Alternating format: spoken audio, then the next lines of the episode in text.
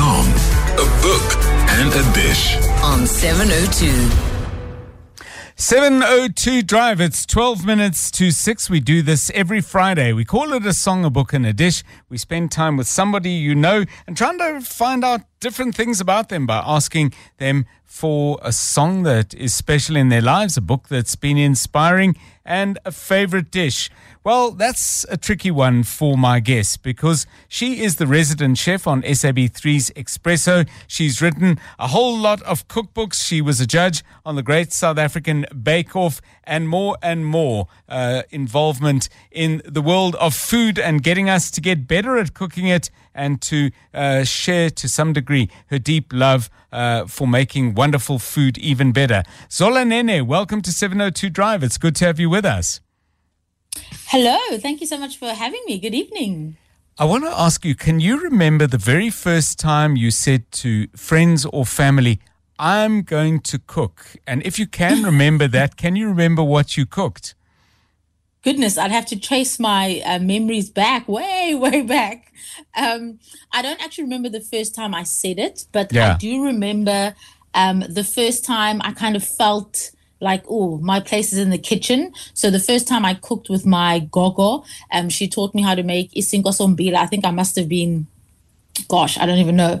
Um, I must have been six or seven. Right. Um, and she put me on the table and she let me grind the mealies with her. She let she let me mix the dough and steam the bread. Um, so yeah, that's my most vivid. In terms of offering to cook for, for anyone, I can't remember when that was. Tell, tell me, I mean, it's such a, a lovely memory that you're sharing and you're painting a picture of your grandmother. Is wh- Where was this? Would this have been in Umlazi? Because I know that's where you were born, or? Yes, so I was born uh, in Mlazi, like you said, in KZN, Yes. but my family did move to George when Okay. I was about um, six or seven. Um, so this particular food memory happened when my maternal grandmother visited us in George for the very first time. Right.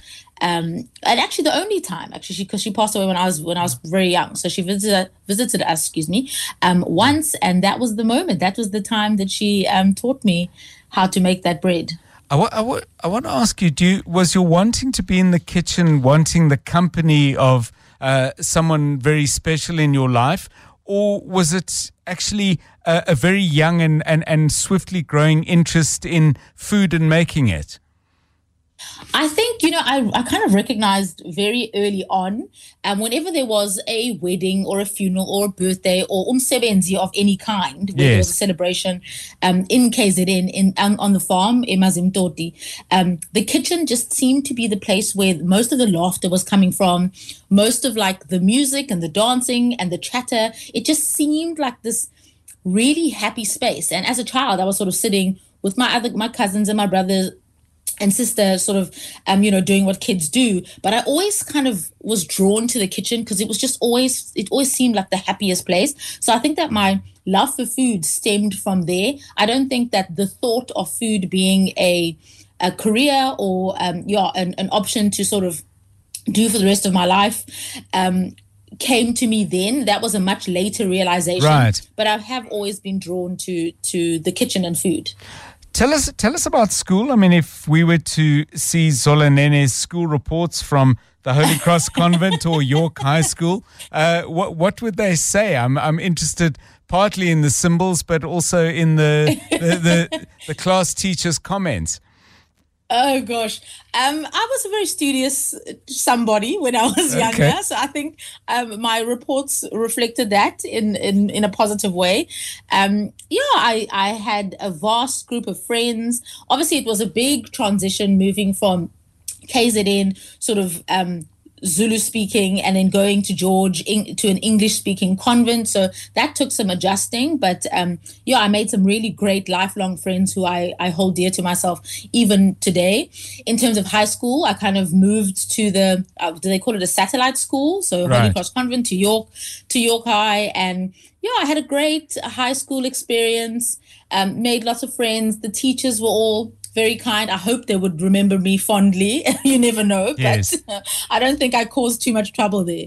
I, I, I want to ask you though. I mean, at a certain point, you decide you're going to go to the Institute of Culinary Arts, uh, uh, for three years. So a very conscious decision at a certain point to say, I'm not only interested in the kitchen and, and, and the sociability and the sense of warmth and family or family and friends, uh, whatever mm. it was, but, but this is something I want to do um, as a career. Is it already on your mind that it's a career?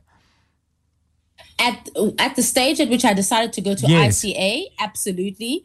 But coming out of high school um, and deciding what to go and study, I actually went to study BCom law in Stellenbosch University. Okay. Um, so I did that for two years, and I, in my second year exams, I realized that actually law's not going to be for me. Yes, I'm talkative and mm, argumentative, mm. all of those things, but I wasn't passionate about it. Um, so I sort of told my my parents that you know I'll finish doing my law degree, but I don't really think that this is what um, f- you know feeds my soul in a way. And my dad is we always grew up with my dad who loved his job, so he always encouraged yes. us to choose a career that makes you really happy. And it was at that point where he asked me, okay, so law doesn't make you happy. What does make you happy without you thinking about it? And my response was, I really love to cook, um, and that's literally where it started. So I did spend some time overseas in um, the UK cooking, as you know, peeling potatoes, peeling carrots, chopping onions, you know, all those mundane jobs just to right. get some kitchen experience and see if it is something that I wanted to do. And I did that, and I was like, yes, I do. I want to come back to South Africa to this male dominated industry, mm, and. I want to be able to the kitchen and chef. For that, I needed to earn my stripes and study to be a chef. So, so that's when I enrolled at ICA. Well, let, us talk food then. Um, you, you had to pick a favorite dish. I don't know how difficult it was, but you picked lamb, lamb, lamb curry, and you and you in the note I was given it says and an honourable mention for coleslaw. So, uh, yes, t- tell us about the, the lamb curry. Is it something something that you would have eaten at home as a family, or is it something you got into later? Um, definitely something I ate as um, a family. My mom is a fantastic cook, and as a Durbanite, a, a Zulu girl born in in KZN, ah. curry I think is also is part of my you know food heritage. So um, my mom cooks a mean curry, the best curry in the world, and I say that having gone to India and tasted multiple curries and still came home and was like, yeah, mom, yours is actually the best. Yo, so that's okay. where my love, yes. yeah, fighting words.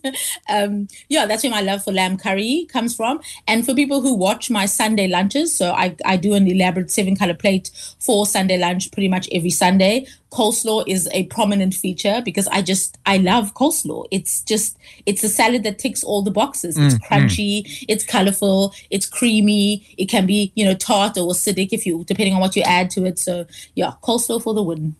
Tell, tell us uh, uh, about your choice of book. Um, Khaya Dlanga, many people know his memoir. To quote myself, it's about uh, his mm. growing up in rural Transkei, uh, published 2016. If you're going to haven't read it yet and to dig it out, do you find that with with your career choice that you read a lot about chefs and indeed you probably I would assume read lots of cookbooks?